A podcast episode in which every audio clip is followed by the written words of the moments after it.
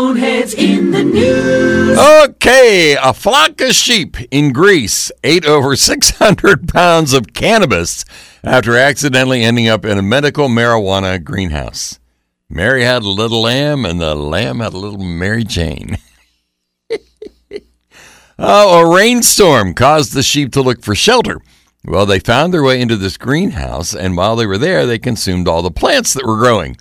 The sheep owner found them later and noticed they were behaving strangely.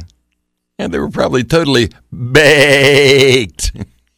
And that's today's Bonehead of the Day. I know! That's right.